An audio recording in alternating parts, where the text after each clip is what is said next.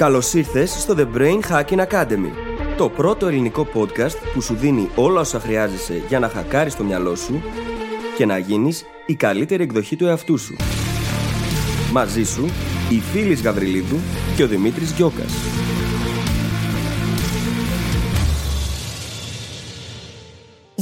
Γεια σου Brain Hacker! Ίσως να μην έχεις μάθει τις εξελίξεις ακόμη. Λοιπόν, το Brain Hacking Academy σταμάτησε επίσημα τη λειτουργία του στο επεισόδιο 200. Ναι, φτάσαμε στα 200 επεισόδια και είμαστε πολύ περήφανοι γι' αυτό. Κάπου στην πορεία όμως αποφασίσαμε να σταματήσουμε και να πάρει ο καθένας τον δικό του δρόμο. Ο Δημήτρης ίδρυσε το δικό του SEO agency και εγώ δημιούργησα το δικό μου πλέον brand και ένα νέο podcast που είμαι βέβαιη ότι θέλεις να βάλεις στη λίστα σου. Μπορείς λοιπόν πλέον να προσθέσεις στα 200 επεισόδια του Brain Hacking Academy μερικές δεκάδες ακόμα από το καινούριο μου podcast, τις Φιλοσοφίες. Από εκεί συνεχίζω να σου προσφέρω χρήσιμο υλικό για να γίνεσαι διαρκώς η καλύτερη εκδοχή σου. Μεθοδικά και εμπεριστατωμένα, όπως ακριβώς με έχει συνηθίσει τόσα χρόνια στο Brain Hacking Academy. Στις φιλοσοφίες θα με ακούσεις είτε μόνη είτε με κάποιον εκλεκτό καλεσμένο να αναλύω θέματα προσωπικής και επαγγελματικής ανάπτυξης και να απαντάω δικά σας ερωτήματα. Πάντα με σκοπό να κάνω τα σύνθετα απλά και να σε βοηθήσω να περάσεις στη δράση. Αναζήτησε το podcast στο Spotify ή σε όποια άλλη εφαρμογή μας έχεις βρει και μας ακούς με τον τίτλο Φιλοσοφίε ή βρες τα επεισόδια συγκεντρωμένα στη σελίδα μου phyllisgabriel.com. Να θυμάσαι, Υπάρχει καλύτερος τρόπος και είμαστε εδώ για να τον βρούμε μαζί. Σε περιμένω. Γεια σου Brain Hacker και καλώς ήρθες σε άλλο ένα επεισόδιο του The Brain Hacking Academy. Σήμερα μιλάμε για τον συγκεντρωτισμό. Αν δεν ξέρεις τι σημαίνει αυτό, σημαίνει το να είσαι από εκείνους τους ανθρώπους που τους αρέσει να τα συγκεντρώνουν όλα. Μπορεί και να μην τους αρέσει ακριβώς, αλλά αυτό είναι άλλη συζήτηση που τα συγκεντρώνουν τέλος πάντων όλα και τα κάνουν οι ίδιοι μόνοι τους, γιατί κανένας άλλος δεν μπορεί. Γιατί μόνο αυτοί είναι ικανοί να τα καταφέρουν τόσο καλά όσο τα καταφέρνουν. Και αυτό έχει σαν αποτέλεσμα να είναι συγκεντρωτικοί, σε πολλές περιπτώσεις να κάνουν micromanagement, να μην αναθέτουν, να μην ζητούν βοήθεια και όλα αυτά τα όμορφα τα οποία τελικά καταλήγουν να οδηγούν σε burnout ή σε πολύ στρες, πολύ έντονο άγχος και σε μια κακή ποιότητα ζωής. Σε αυτό το επεισόδιο λοιπόν συζητάμε για το συγκεντρωτισμό, συζητάμε για το πώς μπορούμε να κάνουμε αποτελεσματικά ανάθεση έτσι ώστε να ζούμε μια πολύ καλύτερη και ποιοτικότερη ζωή έχοντας τα ίδια και καλύτερα αποτελέσματα στη δουλειά μας και σε άλλους τομείς και τα βήματα τα οποία θα χρειαστεί να ακολουθήσεις για να το καταφέρεις αυτό. Σε αφήνω λοιπόν να απολαύσει το επεισόδιο, κράτα σημειώσεις, ετοιμάσου να αναλάβεις δράση, γιατί θα δεις ότι τελικά τα πράγματα είναι πολύ πιο απλά από ό,τι φαίνονται. Και τι άλλο, αυτά. Σου εύχομαι καλή ακρόαση. Καλησπέρα Δημήτρη. Καλησπέρα φίλης, τι κάνεις; Είμαι πάρα πολύ καλά και έχω και ένα νέο. Τι νέο; Ξεκίνησα να δουλεύω καινούριο στόχο και μάντεψε με τι ξεκίνησα να δουλεύω αυτό το καινούριο στόχο. Δεν μπορώ να φανταστώ με τίποτα. Ναι, με αυτό που μπορείς να φανταστείς. ναι, αυτό που κατάλαβες. αυτό που κατάλαβες ακριβώς. Παρεπτόντω τώρα συνειδητοποιήσω ότι και αυτό είναι inside joke τώρα πια. Anyway, δεν θα πούμε τίποτα άλλο το οποίο να μην καταλαβαίνετε. Ξεκίνησα να δουλεύω ένα καινούριο στόχο με το The Goal Hacking Journal και είμαι πάρα πολύ χαρούμενη γιατί μέχρι να το κάνω, μέχρι να ξεκινήσω, ήμουν πάρα πολύ αγχωμένη για αυτόν τον στόχο. Και τώρα νιώθω πολύ καλύτερα. Και έχοντας μια ιδέα για το τι στόχο έχεις θέσει, ξέρω ότι θα τον έχεις ολοκληρώσει γύρω στο Νοέμβριο. Ναι. Και είναι ακριβώς το χρονικό διάστημα τρεις μήνες από τώρα που ηχογραφούμε και θα βγει τέλεια. Θα βγει τέλεια γιατί έχω και την καλύτερη βοήθεια που μπορεί να υπάρξει και η αλήθεια είναι ότι ήμουν πολύ αγχωμένη μέχρι πριν το ξεκινήσω να το δουλεύω με το The Goal Hacking Journal και όχι επειδή το δημιουργήσαμε εμείς, αλλά γιατί πραγματικά είναι ένα σούπερ εργαλείο για τέτοιες περιπτώσεις. Και τον στόχο δεν μπορώ αυτή τη στιγμή να τον μοιραστώ μαζί σου, Brain Hacker, αλλά θα μπορώ από το επεισόδιο 192 και μετά.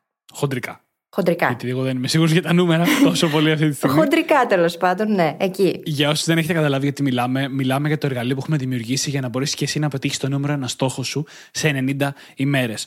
Πρόκειται για ό,τι καλύτερο μπορούσαμε να κάνουμε σε κλινοποίηση των εαυτών μας, ώστε να μας έχεις μαζί σου, στη τσάντα σου, στο γραφείο σου πάνω και να σε βοηθάμε να κάνεις τα βήματα που χρειάζονται κάθε μέρα για να φτάσεις εκεί που θέλεις. Να πετύχεις δηλαδή το νούμερο ένα σου στόχο μέσα σε 90 ημέρες.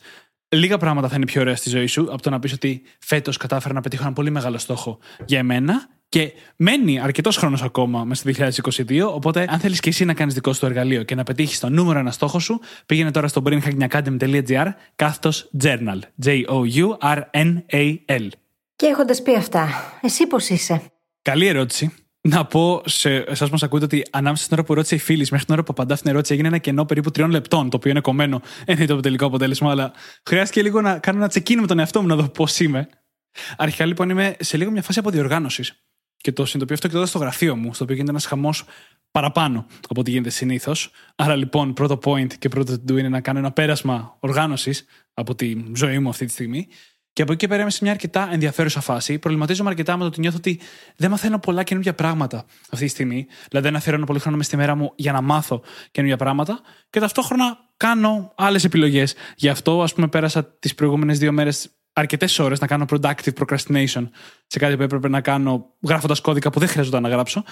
Οπότε είμαι στη φάση που ψάχνω να βρω κάποια πατήματα, αλλά από ένα αρκετά καλό σημείο. Δηλαδή, όχι ότι υπάρχουν προβλήματα, αλλά προσπαθώ να πάρω λίγο τα ενία σε κάποια πράγματα. Mm, ήταν cryptic αυτό που είπες τώρα. Νομίζω ότι σα συντριγκάρουμε αρκετά, γιατί μιλάμε για πράγματα τα οποία στην ουσία τα μοιραζόμαστε, αλλά και δεν μοιραζόμαστε τίποτα. Bear with us. πολύ σύντομα θα καταλάβετε πολύ περισσότερα. Λοιπόν, έχουμε ένα φανταστικό επεισόδιο, το οποίο μας αφορά όλους, και όταν λέω όλους εννοώ εμένα και σένα, και σίγουρα πολλούς από αυτούς που μας ακούνε, έτσι, και είναι ο συγκεντρωτισμός. Τι είναι συγκεντρωτισμός καταρχάς, Δημήτρη; Συγκεντρωτισμός είναι όταν θες να τα κάνεις όλα μόνος σου. Το οποίο μπορεί να εμφανιστεί σε πάρα πολλές εκφάνσεις.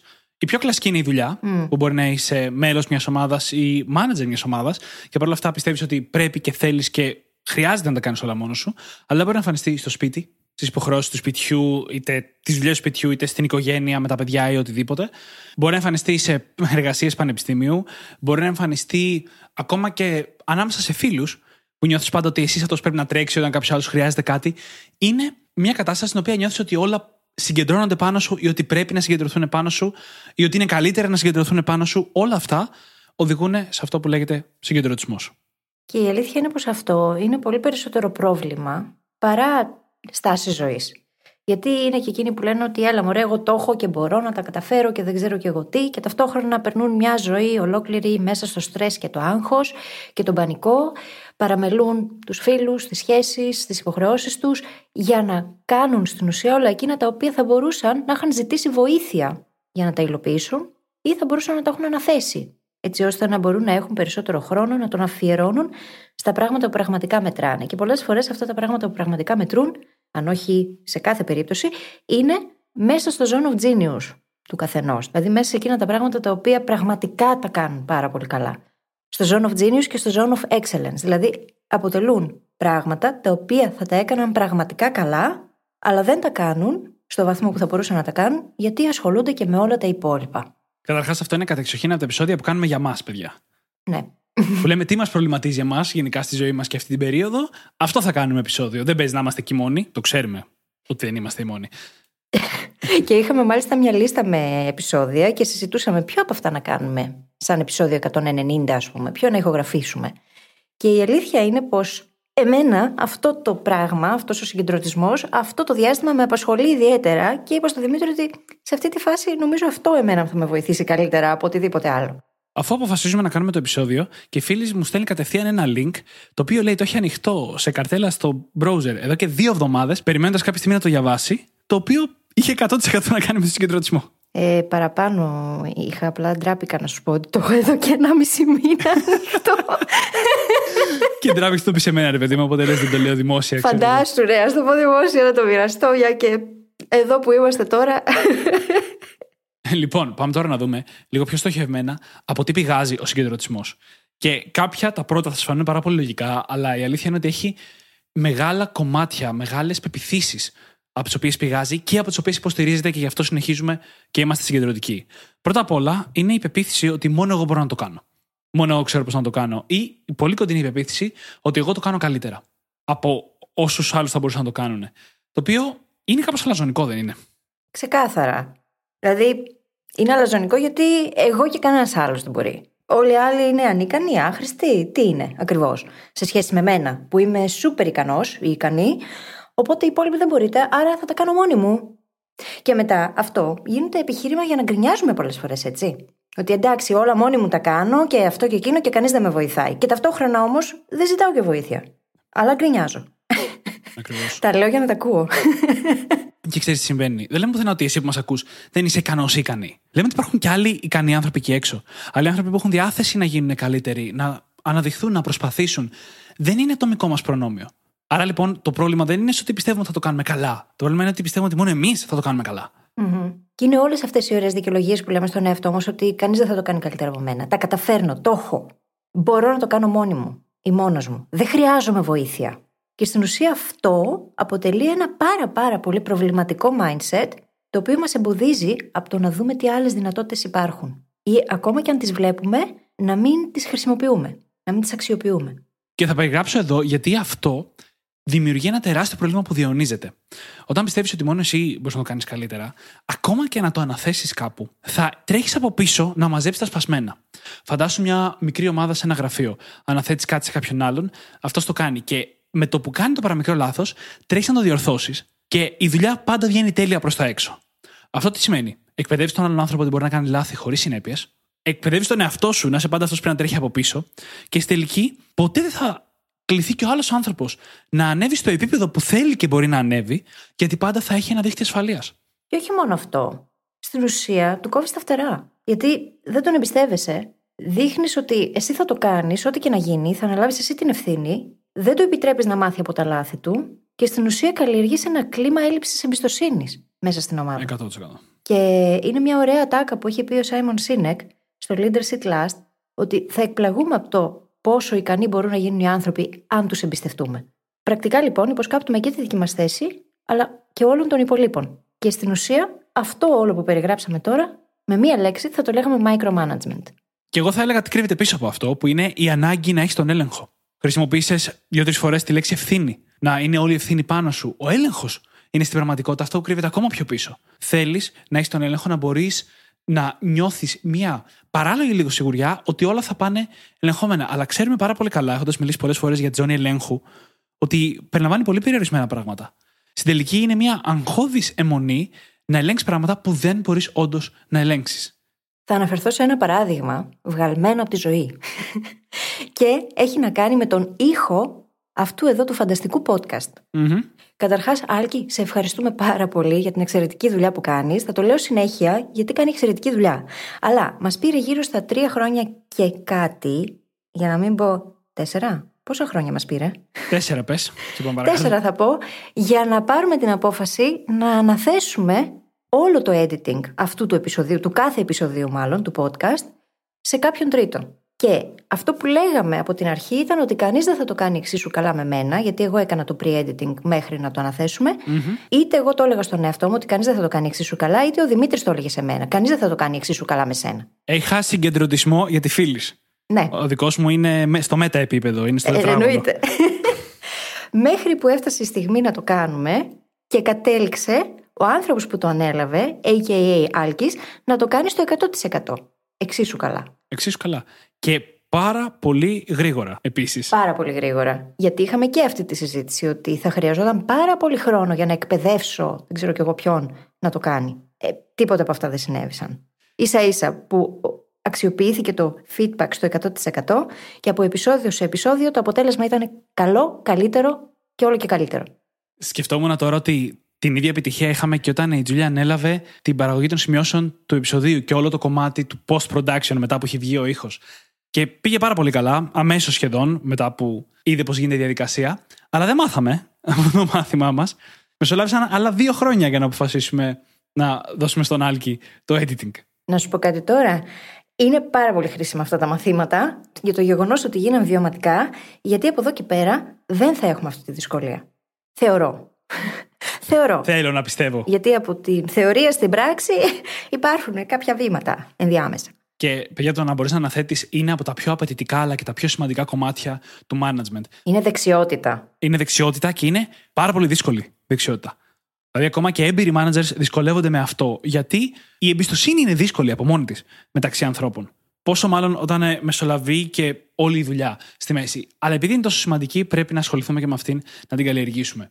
Προχωρώντας παρακάτω τώρα στο από τι πηγάζει, ένα τεράστιο κεφάλαιο, τεράστιο, είναι ότι είναι πολύ δύσκολο πολλές φορές να αποτυπώσεις ή να εξηγήσεις το ιδανικό αποτέλεσμα. Γενικά είναι δύσκολο να αποδώσεις αυτό που έχεις στο μυαλό σου. Όταν έκανες μια δουλειά καιρό και είσαι καλός σε αυτή, πάρα πολλά πράγματα συμβαίνουν υποσυνείδητα.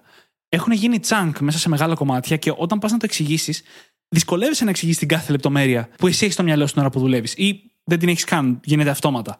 Άρα λοιπόν, αν δεν μπορείς να αποτυπώσεις το ιδανικό αποτέλεσμα στον άλλον, πώς θα μπορέσει ο άλλος να σου φέρει το αποτέλεσμα που ψάχνεις; Εδώ και να το αποτυπώσεις δεν είναι δεδομένο. Αλλά αν δεν ξέρει καν που πάει, πώς θα γίνει δουλειά. Γι' αυτό το λόγο είναι τόσο σημαντικό, καταρχάς, να δουλεύει πάνω στο project και να ξέρεις πώς να δώσεις το feedback έτσι ώστε να μπορέσει να το καταλάβει. Είναι σημαντικό να ξέρουμε πώς να μοιραστούμε το feedback μας. Γιατί μπορεί εκ των προτέρων να μην μπορείς να σκεφτείς πώς μοιάζει και ποιες είναι αυτές οι λεπτομέρειες που θα ήθελα να προσέξει, αλλά όταν δουλεύετε μαζί πάνω στο ίδιο το project, τότε μπορείς να δώσεις αυτή την χρήσιμη ανατροφοδότηση και να καταλάβει και ο άλλος άνθρωπος τι είναι αυτό που θέλεις και τι δεν θέλεις, έτσι. Γιατί και αυτό είναι πολύ σημαντικό. Mm-hmm. Πολύ σημαντικό όμως είναι να δίνεις και ξεκάθαρη την εικόνα και από την αρχή. ώστε να έχεις και μια ξεκάθαρη εικόνα για να δώσεις το feedback πάνω σε αυτήν αργότερα. Ναι. Και μέσα από την προετοιμασία αυτού του επεισοδίου κατάφερα να βάλω σε λέξεις κάτι που δουλεύω πολύ καιρό και ψάχνω πολύ καιρό. Το οποίο έχει να κάνει με το γιατί εγώ γίνομαι τόσο συγκεντρωτικός. Και έχω σίγουρα το σύνδρομο, μόνο εγώ μπορώ να το κάνω κτλ.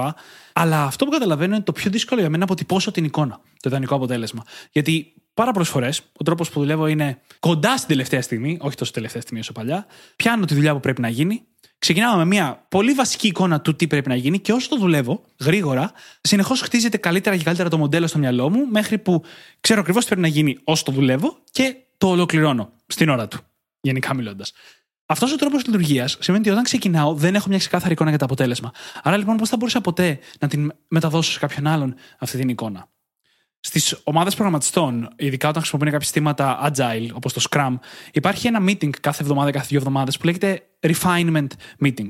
Στο οποίο βασικά παίρνεις μεγάλα κομμάτια δουλειάς, όπως τι θέλω να βλέπω στο λογισμικό μου, και το αποδομείς σε συγκεκριμένα tasks που μετά μπορεί να πάρει ένας προγραμματιστής, να κάτσει κάτω και να το φτιάξει μέσα, πούμε, σε μία μέρα ή σε δύο μέρες. Αυτή η διαδικασία του να πάρεις κάτι που είναι ασαφές και να το σπάσεις σε πολύ πρακτικά κομμάτια τα οποία όλοι καταλαβαίνουν τι σημαίνουν, είναι πάρα πολύ σημαντική για να μπορέσεις να δουλέψεις και με την ανάθεση. Και για μένα προσωπικά είναι το κομμάτι που πρέπει να δουλέψω περισσότερο. Να μάθω να δουλεύω με διαφορετικό τρόπο, όσο δύσκολο και να ακούγεται. Μα πολλές φορές δεν αναθέτουμε ακριβώς επειδή φοβόμαστε την αλλαγή την ίδια. Το ότι εμείς χρειάζεται να προσαρμοστούμε και να μάθουμε να δουλεύουμε διαφορετικά. Και επίσης έχουμε και αυτή την αίσθηση ότι δεν θα μπορέσει ο άλλος να καταλάβει τη λεπτομέρεια όπως θα τη θέλαμε εμείς. Αυτό είναι λίγο τελειομανία και αλαζονία μαζί, έτσι. Γιατί πολλές φορές μπορεί κάποιος άλλος να το κάνει ίσως και καλύτερα ακόμα από εμάς. Αλλά αν κολλάς εσύ στον τρόπο που σκέφτεσαι και φοβάσαι την αλλαγή, φοβάσαι να ξεβολευτείς, φοβάσαι να βγεις από τη ζώνη άνεσή σου και να εμπιστευτείς, τότε δεν θα το δεις αυτό ποτέ να συμβαίνει. Και δεν θα έχεις ποτέ την ευκαιρία να πεις ότι Αχ, εσύ τελικά το έκανε καλύτερα. Ή δεν το είχα σκεφτεί να το κάνω έτσι. Για δες. Κοίτα, σίγουρα υπάρχουν κομμάτια στα οποία άλλοι θα τα κάνουν καλύτερα από σένα. Αυτό είναι το μόνο σίγουρο. Το πιο δύσκολο είναι στα κομμάτια που δεν νιώθεις ότι μπορεί να γίνει αυτό. Και θα πιάσω αυτό που πεις για τη λεπτομέρεια από μια άλλη οπτική γωνία. Και πω ότι η αίσθηση της λεπτομέρειας, ότι ναι, μεν μπορεί να είναι η ίδια δουλειά κάθε φορά, τα projects να είναι παρόμοια μεταξύ τους, αλλά το κάθε ένα έχει κάποιες λεπτές διαφορές που το να τις κατανοήσεις αλλάζει το αποτέλεσμα και το κάνει καλύτερο. Και δεν πιστεύεις ότι ο άλλος θα μπορέσει να τις κατανοήσει. Μπορεί να έχει λιγότερη εμπειρία από σένα. Γι' αυτό εσύ έχεις δυνατότητα να αναθέσεις, ας πούμε, σε κάποιον άλλον. Και γίνεται έτσι πάρα πολύ δύσκολο να βάλεις αυτές τις μικρές διαφορές, αυτές τις λεπτομέρειες σε μια διαδικασία. Θες να αποτυπώσεις τη δουλειά σε μια διαδικασία, ας πούμε, σε ένα έγγραφο που λέει βήμα 1, βήμα 2, βήμα 3, βήμα 4, και είναι πολύ δύσκολο εκεί μέσα να βάλεις αυτές τις λεπτομέρειες. Αλλά εδώ θέλω να κάνω ένα challenge το κατά πόσο χρειάζονται τόσο πολύ αυτές τις λεπτομέρειες. Γιατί δυσκολεύουν πάρα πολύ το να πάρεις μια δουλειά και να την κάνεις σε μεγαλύτερη κλίμακα. Όσο πιο στοχευμένα και προσωποποιημένα κάνεις τα πράγματα, τόσο πιο δύσκολο να το κάνεις σε πολλούς ανθρώπους. Και δεν είναι μόνο αυτό. Οι λεπτομέρειες, οι υπερβολικά πολλές λεπτομέρειες υπονομεύουν και την ίδια την αυτονομία του ανθρώπου που θα το αναλάβει. Γιατί όταν χρειάζεται να ακολουθεί μονίμως κανόνες, δεν μπορεί να γίνει εύκολα δημιουργικός ή δημιουργική, και αυτό μπορεί να εμποδίσει και από το να γίνει το έργο ακόμα καλύτερο από ό,τι το έχει φανταστεί αρχικά αυτός που το ανέθεσε. Ο φόβος ποτέ δεν βοηθάει τη δημιουργικότητα. Ή το άγχος αυτό, το να είμαστε άψογοι, να τηρήσουμε τους κανόνες, τις οδηγίες. Οι οδηγίες μερικές φορές κάνουν περισσότερο κακό από ότι καλό. Στην υπερβολή τους, έτσι. Στην υπερβολή τους εννοείται, ναι, γιατί και για όλο δεν μπορείς να πας. δεν γίνεται. Ένα επόμενο κομμάτι από το οποίο πηγάζει ο συγκεντρωτισμός είναι η ανάγκη μας να μας συμπαθούν. Η οποία, παιδιά, είναι τεράστιο. Το επεισόδιο για το σύνδρομο του καλού παιδιού το έχουμε όλοι από ένα σημείο μέχρι πολύ μεγάλο σημείο και επηρεάζει πάρα πολύ το πώς εμφανιζόμαστε τόσο στη δουλειά όσο και στα άλλα κομμάτια της ζωής μας. Γιατί είναι δύσκολο, είναι περίεργο όταν πρέπει να ζητήσεις από κάποιον άλλο να κάνει κάτι μεγάλο, κάτι δύσκολο, πόσο μάλλον να τον πιέσεις για να το ολοκληρώσει σε κάποιο συγκεκριμένο χρονικό περιθώριο. Είναι δύσκολο αυτό. Βάζει μια δυναμική την οποία πολλοί από εμάς τη φοβόμαστε. Μας νοιάζει περισσότερο να μας συμπαθούν από το να γίνει η δουλειά με αυτόν τον τρόπο. Οπότε το παίρνουμε όλα πάνω μας και μας συμπαθούν όλοι και τι ωραία, τι καλά. Να σχολιάσω όμως τώρα κάτι πάνω σε αυτό. Πολλές φορές δεν έχει να κάνει με το φόβο του να πιέσεις τον άλλον άνθρωπο να κάνει κάτι, όσο με το πώς επικοινωνείς γενικότερα. Γιατί από τον τρόπο που επικοινωνείς εξαρτάται το αν ο άλλος θα νιώθει ότι πιέζεται ή ότι στην ουσία απλά συνεργάζεστε σε κάποιο επίπεδο. Και η επικοινωνία είναι πάρα πολύ σημαντική εδώ, έτσι. Και πολλές φορές έχουμε και λάθος mental models εγκατεστημένα. Γιατί αν εγώ έχω στο μυαλό μου το παράδειγμα μιας manager που είχα στο παρελθόν, η οποία ήταν πολύ πιεστική, απότομη και δεν ξέρω κι εγώ τι, και στο μυαλό μου εγώ δεν θέλω να γίνω αυτό το άτομο, νομίζω ότι αυτό είναι η μοναδική επιλογή. Αλλά δεν είναι μόνο αυτή. Υπάρχουν και άλλοι τρόποι να μανατζάρεις, να διοικήσεις ή να ηγηθείς. Δεν χρειάζεται να είναι αυτό. Και πολλές φορές, αν όχι όλες, η ίδια η επικοινωνία είναι αυτή που θα επηρεάσει και το ίδιο το αποτέλεσμα. Πολύ σωστά. Επόμενο κεφάλαιο τώρα, το οποίο οδηγεί στην κεντρωτισμό, είναι ότι νιώθουμε ότι θα γίνει δουλειά πιο αργά. Ότι θα έχουμε διαφορά στην ταχύτητα, είτε γιατί ο άλλος κάνει τη δουλειά πιο αργά από εμάς, είτε για τα κομμάτια που προστίθενται, όπως το γεγονός ότι πρέπει πριν ξεκινήσω να κάνω τη δουλειά, να καταφέρω να την αποδομήσω αρκετά για να την αναθέσω σε κάποιον άλλον και όλα αυτά. Θα το πω από τώρα και θα το ξαναδούμε αργότερα στο τι μπορείς να κάνεις. Ο χρόνος που εσύ αφιερώνεις συσσωρεύεται. Εσύ νιώθεις ότι τελειώνεις πιο γρήγορα, αλλά κάθε μία ώρα που αφιερώνεις σε κάτι που δεν χρειάζεται να κάνεις, είναι μια ώρα που θα μπορούσε να αφιερώσεις σε κάτι άλλο. Και αν συνεργάζεσαι με άτομα που έχετε όλοι ένα κοινό στόχο, όπως ας πούμε τους στόχους που έχεις την εταιρεία που δουλεύεις σε κάθε στιγμή, τότε πού είναι καλύτερα να πάει αυτός ο χρόνος; Είναι καλύτερα στο να γίνει απλά αυτή η δουλειά πιο γρήγορα ή στο να μπορέσει να προχωρήσει το όραμα της ομάδας. Να προχωρήσουν και άλλα projects ή να κάνεις τα κομμάτια που είναι εσένα τα καλύτερά σου και όχι απλά αυτά που μπορείς να κάνεις πιο γρήγορα. Και ένα πολύ αντίστοιχο είναι και τα λάθη που φοβόμαστε πάρα πολλές φορές. Όταν αναθέτει κάτι σε κάποιον, περιμένεις ότι θα γίνουν λάθη και το λέω από τώρα, θα γίνουν.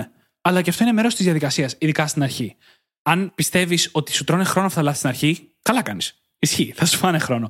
Αλλά σύντομα θα κερδίζεις όλα αυτά τα μονόωρα που λέγαμε πριν λίγο. Μα έχουμε πει τόσο πολλές φορές. Το ξέρουμε γενικά. Είναι μια κοινώς αποδεκτή αλήθεια. Τα λάθη είναι ένα σύστημα μάθησης. Χρειάζεται να γίνουν.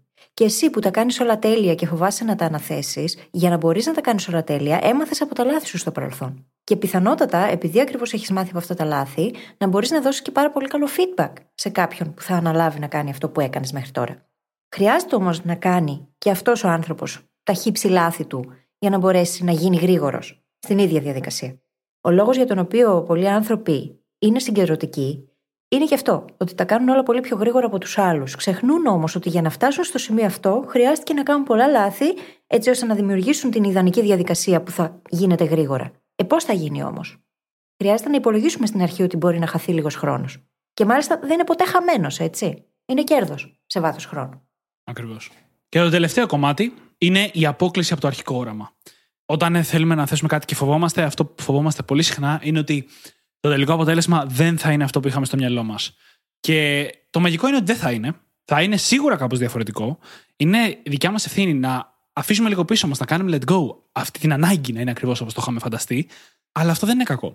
Γιατί πολλές φορές θα είναι καλύτερο. Θα είναι διαφορετικό. Θα είναι πιο δημιουργικό. Μπορεί να είναι και χειρότερο, αλλά είναι όλα μέσα στο παιχνίδι. Το ζήτημα είναι ότι όσο καλός και να είσαι, όσο καλός και να πιστεύεις ότι είσαι, όσο αλαζόνας και να είσαι αυτό το κομμάτι, Μπορεί να πιστεύεις ότι μπορείς να κάνεις περισσότερη δουλειά από ότι δύο ή τρία άτομα όταν συνεργάζονται. Υπερβολή τα τρία άτομα, αλλά το ακούω. Αλλά 15 άτομα, 50 άτομα, 500 άτομα. Γιατί, άμα είσαι ο Σούπερμαν; Ε, δεν είσαι όμως. Έτσι, θα ξεκινήσω με αυτή την υπόθεση ότι μας ακούς δεν είσαι ο Σούπερμαν. Άρα λοιπόν, αν θες να μεγαλώσεις μετά από κάποιο σημείο, σαν επαγγελματίας, ας πούμε, αυτά που λέμε σήμερα είναι αναπόφευκτα. Ναι, γιατί αυτό που σε πήγε στο σημείο Α δεν θα σε πάει στο σημείο Β και θα καταλήξει να γίνει σε bottleneck, να μπλοκάρεις την εξέλιξη, να μπλοκάρεις την πρόοδο, επειδή δεν τολμάς να κάνεις το βήμα και να κάνεις let go. Να αφήσεις πίσω πράγματα και να τα αναθέσεις σε άλλους ανθρώπους. Και αυτό μετά έχει και άλλες επιπτώσεις.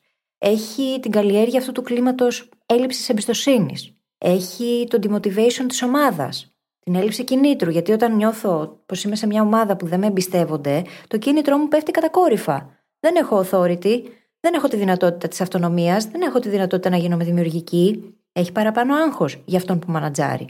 Έχει παραπάνω άγχος για την ίδια την ομάδα. Γιατί είναι μονίμως με το άγχος αν θα τα κάνει τέλεια και αν θα μπορέσει να κάνει perform στο επίπεδο που θέλει το αφεντικό. Όλα αυτά δεν βοηθούν την εξέλιξη. Αντιθέτως, φέρνουν στασιμότητα και μειούμενα αποτελέσματα. Και θα προσθέσω σε αυτό ότι πολλές φορές έτσι καταλήγουμε να τρώμε burnout και να βράμε διάλυση στα πλαίσια της δουλειάς μας.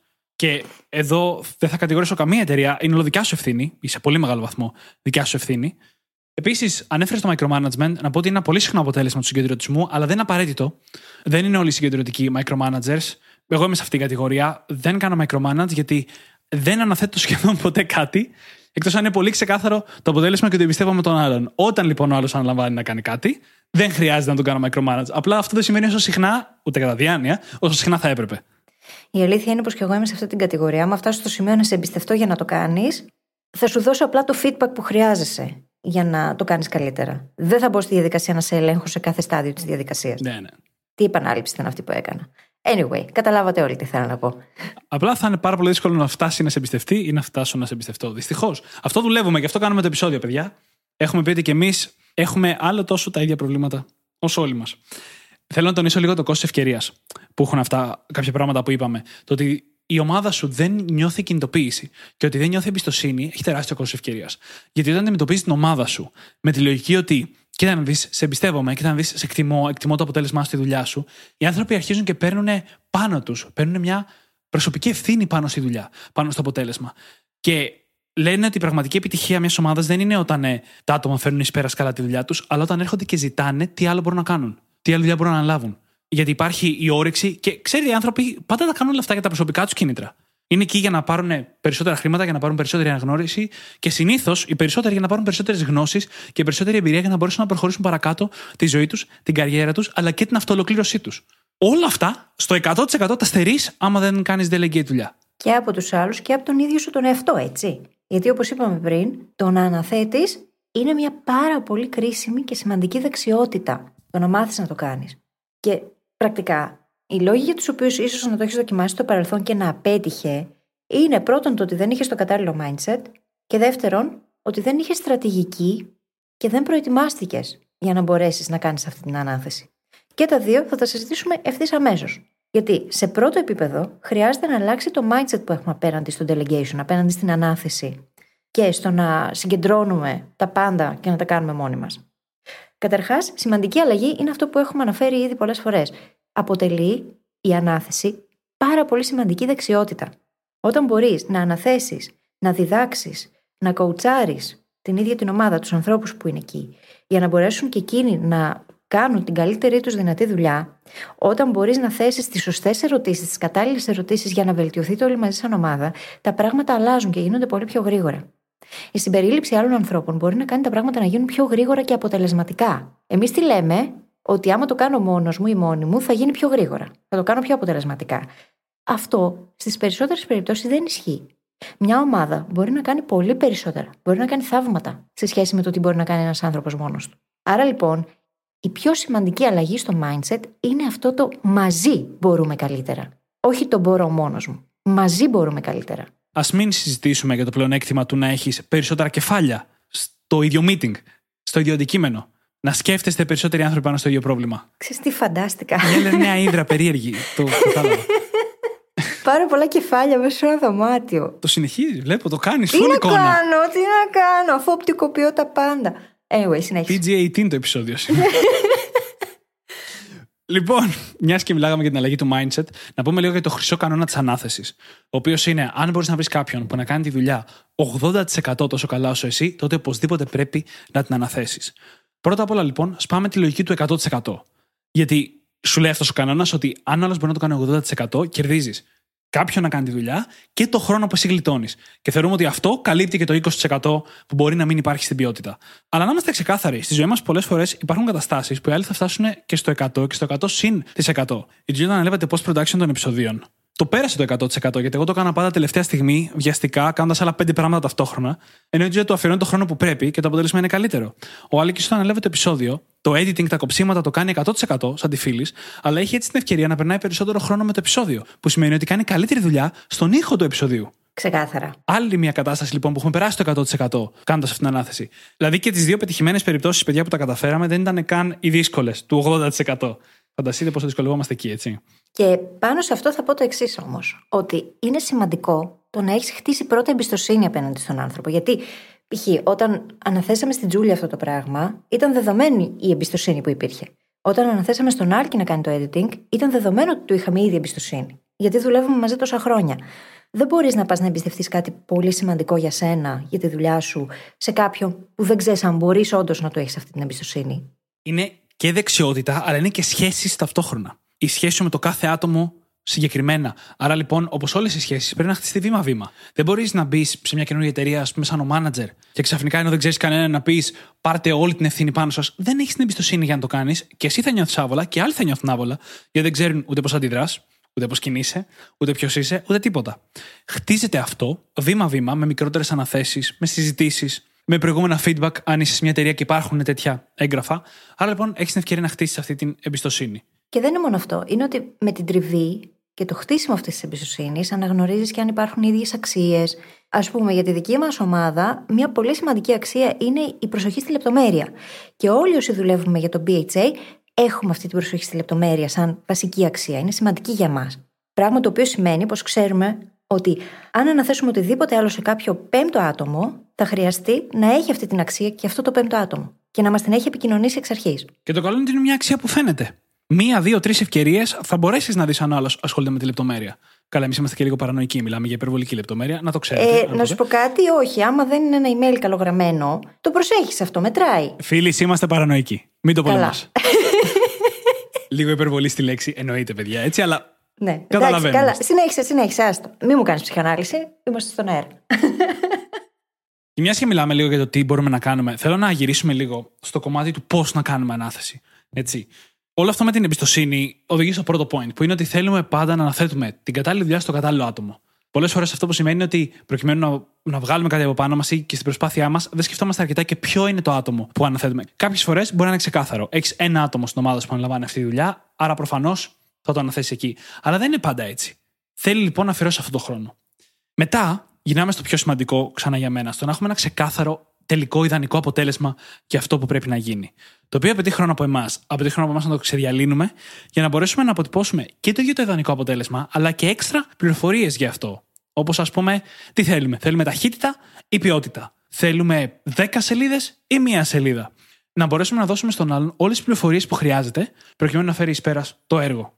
Και παίζει και εδώ ρόλο το proximity bias, που του έχουμε αφιερώσει ολόκληρο επεισόδιο. Έτσι. Πολλές φορές επιλέγουμε ένα άτομο, όχι επειδή είναι το κατάλληλο άτομο, αλλά επειδή αυτό έχουμε πρόχειρο. Να το πω τελείως λαϊκά. Επειδή αυτό είναι το πιο άμεσα διαθέσιμο άτομο και πιο κοντά για να μπορέσουμε να συνεργαστούμε, χωρίς να υπολογίζουμε το κόστος που μπορεί αυτό να έχει για το ίδιο το έργο. Και θα το πω με έναν πολύ ρεαλιστικό τρόπο, δίνουμε δουλειά στο άτομο που έχει capacity, που έχει χώρο στο πρόγραμμά του. Ενώ μπορεί να ήταν καλύτερη ιδέα να το δώσουμε σε κάποιον που δεν έχει χώρο στο πρόγραμμά του, να πάρουμε κάτι από το δικό του πρόγραμμα και να τον δώσουμε σε αυτόν που έχει χώρο. Γιατί τους ταιριάζουν περισσότερο αντίστοιχα οι δουλειές. Οπότε είναι ένα σημαντικό tip για να μπορέσουμε να κάνουμε αποτελεσματικό delegation, αποτελεσματική ανάθεση, είναι το να βρούμε το κατάλληλο άτομο. Μπορεί αυτό το κατάλληλο άτομο να μην βρίσκεται κάπου στο περιβάλλον μας. Μπορεί να βρίσκεται κάπου έξω από αυτό και να χρειάζεται να το ψάξουμε. Εάν όμως βρούμε το κατάλληλο άτομο με τις απαραίτητες ικανότητες και δεξιότητες, οι πιθανότητες στο ίδιο το έργο να γίνει πολύ καλύτερα, πολύ πιο αποτελεσματικά και ενδεχομένως και πιο γρήγορα και να μπορούμε και εμείς να επικοινωνήσουμε σε άλλο επίπεδο μαζί του, αυξάνονται κατακόρυφα. Και να πω εδώ ότι μιλάμε αρκετά στο επεισόδιο σαν να έχουμε πάντα άλλο τον έλεγχο. Δηλαδή, σε όλα τα παραδείγματα σχεδόν, είμαστε ο μάνατζερ και εμείς αποφασίζουμε και μετακινούμε τις δουλειές και τις εργασίες από άτομο σε άτομο ανάλογα με τις ανάγκες. Στον πραγματικό κόσμο, πολλές περιπτώσεις δεν θα είναι αυτή η δυναμική. Θα είναι με την ομάδα μας, με την οποία είμαστε ισότιμοι, ή με στην οικογένεια, ή με φίλους, ή στην ομάδα στο πανεπιστήμιο για την εργασία ή οτιδήποτε. Σε αυτές τις περιπτώσεις, οι αποφάσεις αυτές είναι να παρθούν από την ομάδα μαζί. Δηλαδή, να κάτσουμε κάτω μαζί τα 3, 4, 5 άτομα της ομάδας, να συνεννοηθούμε με βάση τις αρχές και τους κανόνες που λέμε σε αυτό το επεισόδιο και μετά να μοιραστούμε τη δουλειά αντίστοιχα. Ούτε να πούμε εμείς θα τα κάνω όλα μόνος μου και εσείς καθίστε και πίνετε καφέ, ούτε τίποτα τέτοιο. Μπορούμε όλοι μαζί να αποφασίσουμε να χειριστούμε τη διαδικασία με τον τρόπο που συζητάμε εδώ σήμερα. Και αυτό θα βοηθήσει πολύ και σε επόμενη φάση του να ορίσουμε το ίδιο το χρονοδιάγραμμα που θα χρειαστεί, έτσι. Ρεαλιστικά.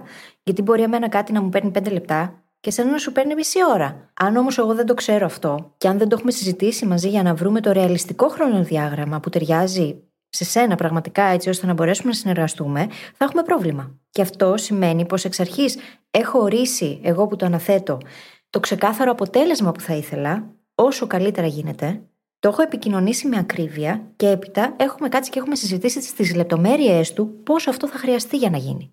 Συνεχίζοντας τώρα λοιπόν στο πώς να κάνουμε σωστή ανάθεση, είπαμε στο κατάλληλο άτομο, με ξεκάθαρο τελικό αποτέλεσμα. Το επόμενο βήμα είναι με ξεκάθαρο χρονοδιάγραμμα. Μερικές φορές αυτό είναι εύκολο. Έχουμε όλοι μαζί μια θεωρία για την Παρασκευή, θα έχει γίνει μέχρι την Παρασκευή. Αλλά όταν γίνονται πιο περίπλοκα τα πράγματα, μιλάμε για μια μεγαλύτερη δουλειά, μιλάμε για κάπου που συνεργάζονται πολλά άτομα μαζί, πρέπει με κάποιο τρόπο να καταφέρουμε να έχουμε συγκεκριμένες διορίες, οι οποίες να είναι ενδιάμεσες, ώστε να μπορέσει να βγει η δουλειά, όχι η διορία προς τα έξω, προς τον πελάτη, ας πούμε. Σε αυτές τις περιπτώσεις είναι ευθύνη του manager, αν μιλάμε για αυτές τις καταστάσεις, να βρει ποιες είναι αυτές οι διορίες και να μπορέσει να τις αποτυπώσει και να τις κάνει ξεκάθαρες απέναντι, έτσι ώστε να αρχίσουν να κυλάνε όλα με ροή. Νωρίτερα μίλησα για κάποια meetings που λέγονται refinement meetings και ξεχωρίζεις, αποδομής μάλλον, τα tasks από κάτι μεγαλύτερο. Είναι πολύ σημαντικό εκεί να μπαίνουν και κάποια χρονοδιαγράμματα. Να λες ότι για να γίνει αυτό το μεγάλο project πρέπει να γίνουν αυτά τα 10 βήματα, τα οποία πρέπει να γίνουν με τη σειρά. Άρα, αν έχουμε 10 εβδομάδες για να το ολοκληρώσουμε, πρέπει να τελειώνει ένα τη βδομάδα. Χοντρικά τώρα. Ναι, και αν δεν έχει γίνει αυτή η συζήτηση εξ αρχής, θα υπάρξει πρόβλημα στην πορεία. Αν δεν έχει κάθε ένας άνθρωπος ξεκάθαρα το τι χρειάζεται να έχει γίνει πότε, για να μπορέσει να προχωρήσει το project, το πιθανότερο είναι ότι θα υπάρξει τριβή μεγάλη, μπορεί να υπάρξουν και καυγάδες, έλλειψη συνεννόησης και τελικά τίποτα να μην γίνει σωστά. Ή να καταλήξει να γίνεται την τελευταία στιγμή με πολλά νεύρα, πολύ άγχος και πολύ burnout. Και ένα point το οποίο το έχω συζητήσει πολλές φορές τώρα τελευταία, είτε με μαθητές μας είτε με φίλους, αυτό όλο που συζητάμε τώρα δεν σημαίνει ότι α, εγώ αναθέτω, άρα θα αναθέσω 100 πράγματα σε έναν άνθρωπο μέχρι να καεί τελείως. Με χρονοδιάγραμμα δύο εβδομάδων, ας πούμε. Όχι, δεν πάει έτσι, γιατί χρειάζεται να είμαστε ρεαλιστές. Γι' αυτό το λόγο συζητάμε. Και αν μια ομάδα δεν μπορεί να τα βγάλει πέρα, και αν οι άνθρωποι καίγονται και χρειάζεται να δουλεύουν υπερορίες ή πολύ παραπάνω χρόνο, αυτό μάλλον σημαίνει ότι χρειάζεται να φέρουμε και άλλους ανθρώπους στην ομάδα, όχι να αναθέσουμε ακόμα περισσότερα. Έτσι, γιατί τώρα τελευταία έχουν ευριάσει πάρα πολύ με αυτά που ακούω. Πραγματικά. Και για να κλείσω, το επόμενο πολύ σημαντικό είναι το να επικοινωνήσουμε το επίπεδο αυτονομίας που δίνουμε στο άτομο ή στην ομάδα όταν αναθέτουμε κάτι. Κάποιες λύσεις μπορεί να είναι πολύ σημαντικές και να χρειάζεται κάθε μέρα να έχετε τουλάχιστον ένα πεντάλεπτο επικοινωνίας πάνω στο ζήτημα πού βρίσκεστε, αν υπάρχουν κάποια προβλήματα, πώς προχωράει τέλος πάντων, ένα status update. Και σε άλλα η επικοινωνία δεν είναι τόσο σημαντική και είναι OK απλά να ενημερώσεις ότι το ολοκλήρωσες. Άρα λοιπόν αυτό πρέπει να επικοινωνηθεί. Ποιο είναι το επίπεδο επικοινωνίας και αυτονομίας που έχει κανείς αυτό το project; Μπορείς να χαλάσεις λεφτά. Χρειάζεσαι έγκριση για να χαλάσεις λεφτά για αυτό το project. Όλα αυτά. Κάθε φορά που λες την έκφραση χαλάω λεφτά, φαντάζομαι ότι κάποιος έχει μπροστά του κάτι ένα πυργάκι και το χαλάει με κάποιο τρόπο. Εγώ πάντα σκέφτομαι κάποιον να, τα... να τους βάζει φωτιά. Ναι, αλλά έτσι τα κες, δεν τα χαλάς. Anyway. Κοίτα να δεις. όχι, όχι, arguably. Όμως, το τα χαλά δεν περιλαμβάνει και το τακέ μέσα. Κάνα μια παύση, παιδιά, γιατί σκέφτηκα πόσο είναι δουλειά ρικό είναι αυτό που συζητάμε αυτή τη στιγμή. Ε, ε, sorry, αλλά ε, είναι άλλο το καίω, άλλο χαλάω. Ναι, αλλά δεν είναι το χαλάω μια ομπρέλα. Λέω να σταματήσουμε αυτό αυτή τη στιγμή. Ναι, ε, άλλο να σου κάψω την ομπρέλα ή να έρθω να σου κάψω το σπίτι και άλλο να στο χαλάσω. Έχει διαφορά. Ε. και στο σπίτι λίγο με. με μπερδεύεις. Anyway, ας το κλείσουμε. Και το τελευταίο αυτό. στοιχείο λοιπόν είναι. Πρέπει οπωσδήποτε να έχεις και έναν τρόπο να παρακολουθείς την πρόοδο. Καλό θα ήταν να μην χρειάζεται συνεχής επικοινωνία ακόμα και για τα πιο απλά updates. Γι' αυτό υπάρχουν πάρα πολλά λογισμικά όπως το Asana, το ClickUp, το Trello, το Monday, bla bla bla, για να κάνεις αυτή τη δουλειά. Ένα point όμως, τελευταίο, το οποίο χρειάζεται να έχουμε στο μυαλό μας πριν ξεκινήσουμε οποιαδήποτε ανάθεση, είναι να πούμε: Ωραία, πώς μοιάζει εμένα το ιδανικό μου, Ποιο είναι το όραμα για το πώς θα ήθελα εγώ να εργάζομαι, για παράδειγμα; Πώς μοιάζει το να κάνω εκείνα στα οποία είμαι πάρα πολύ καλός ή καλή, πολύ δυνατός και που μου αρέσουν κιόλας, τα αγαπάω πολύ και όλα τα υπόλοιπα να τα έχω αναθέσει. Και ξεκινώντας από εκεί, να κάνουμε reverse engineer και να δούμε, ωραία, τώρα τι μπορώ να αναθέσω. Και εννοείται πως δεν πάμε και τα αναθέτουμε όλα ξαφνικά από το πουθενά στο 100%. Χρειάζεται να το πάμε και αυτό με βήματα. Δηλαδή, κάνε ένα brainstorm, δες όλα εκείνα τα πράγματα τα οποία έχει στο πιάτο σου, όλα, και διάλεξε ένα από αυτά αναδιαστήματα. Μπορεί να γίνει ένα το μήνα ή μπορεί να είναι ένα το τρίμηνο, για να έχεις και το χρόνο να εκπαιδεύσεις τον άλλον άνθρωπο. Και βρες το κατάλληλο άτομο και ανάθεσέ το. Ακολούθησε όλα τα βήματα που είπαμε νωρίτερα και κάνε την ανάθεση. Ακριβώς. Και κάποια έξτρα πράγματα που θέλω να κουβεντιάσουμε. Έτσι. Ένα πολύ κλασικό που το ακούω πολλές φορές και θα ήθελα πάρα πολύ να ακούσει αυτό το επεισόδιο, ο λογιστής μου συγκεκριμένα. για να το ακούσει αυτό, μπορεί να το πω, να ακούσει αυτό το σημείο. Είναι το δεν έχω χρόνο να ασχοληθώ, να βρω κάποιον να με βοηθήσει, να ασχοληθώ να εκπαιδεύσω κάποιον για να το αναθέσω, γιατί είμαι τόσο απασχολημένος κάνοντας τα πάντα μόνος μου.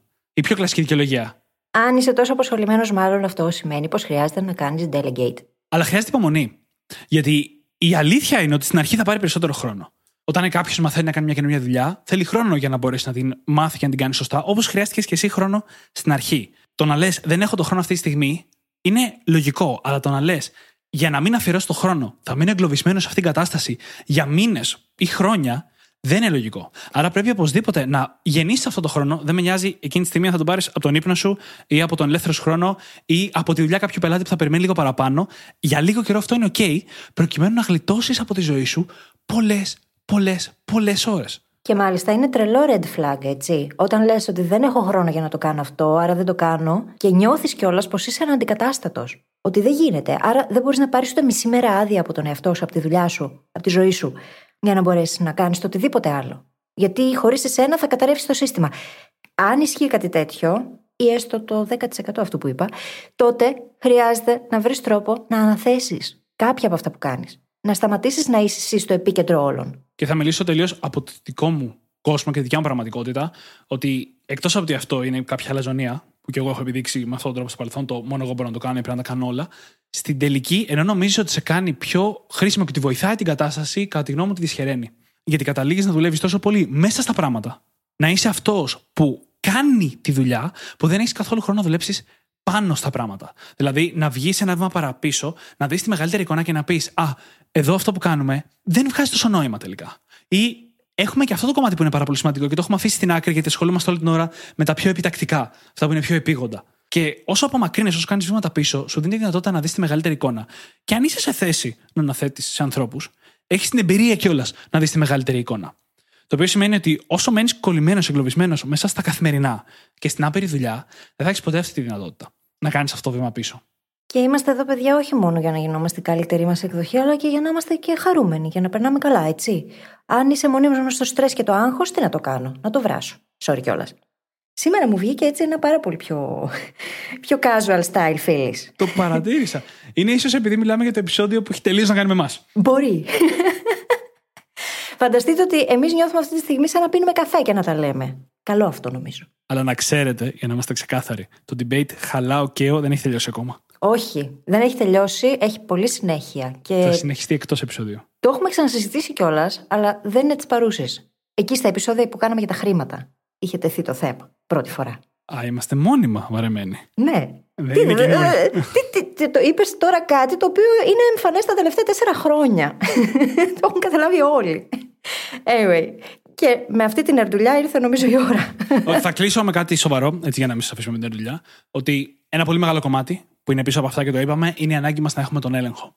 Αυτή η ανάγκη είναι πολύ μεγαλύτερη από μόνο την ανάθεση. Το να θέλεις να έχεις πάντα τον έλεγχο. Έχουμε μιλήσει πολλές φορές για τη ζώνη ελέγχου, για το να αποδεχτούμε τι είναι όντως εκεί μέσα και να μείνουμε μέσα σε αυτό, να μην προσπαθούμε να ελέγξουμε πράγματα που δεν ανήκουν εκεί, γιατί αυτό είναι συνταγή για τη δυστυχία και το ίδιο ισχύει και εδώ. Δεν μπορείς να τα ελέγξεις όλα. Αυτό είναι OK. Μπορείς πολύ στρατηγικά να έχεις κάποια σημεία στα οποία εσύ θέτεις τα standard, ας πούμε, ή τον πρώτο καιρό μέχρι κάποιος να πάρει το κολλάι, κάνεις review όλη τη δουλειά και δίνεις το feedback σου. Δηλαδή, μπορείς να εγκαταστήσεις κάποια συστήματα για να ελαχιστοποιήσεις το πόσα πράγματα ξεφεύγουν από τον έλεγχό σου, αλλά μέχρι εκεί. Και με τον καιρό, στόχος σου είναι να έχεις όσο δυνατόν λιγότερα από αυτά τα συστήματα γίνεται και όσο δυνατόν περισσότερη εμπιστοσύνη γίνεται. ναι, και σε ένα άλλο μεταεπίπεδο. Θα το πάω λίγο φιλοσοφικά και θα πω ότι και ο έλεγχος τελικά ψευδέστηση είναι. Αλλά δεν θα τη συνεχίσω τώρα τη συζήτηση. Λοιπόν, όπως πάντα, μπορείτε να βρείτε τις σημειώσεις του επεισοδίου μας στο site μας, στο brainhackingacademy.gr, όπου μπορείτε να βρείτε και το journal μας, είτε πηγαίνοντας στο κατάστημά μας, είτε πηγαίνοντας απευθείας στο brainhackingacademy.gr, κάθετος journal. J-O-U-R-N-A-L. Και φυσικά θα σας ζητήσουμε να κάνετε subscribe. Όπου μας έχετε βρει και μας ακούτε, είτε αυτό είναι το Spotify είτε κάπου αλλού, να αφήσετε μια φανταστική πεντάστερη αξιολόγηση, γιατί έτσι βοηθάτε το podcast να διαδοθεί.